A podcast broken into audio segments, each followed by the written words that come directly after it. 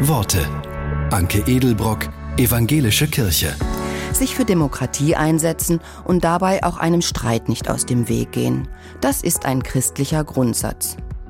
Hiervon sind Annette Scheuenpflug und weitere evangelische Christen überzeugt. In einer EKD-Handreichung für demokratische Bildungsarbeit schreiben sie, Christlicher Glaube hilft, demokratisch zu streiten. Er lehrt, dass man selber immer wieder irrt. Und er erinnert daran, dass der andere stets mehr als ein politischer Gegner ist.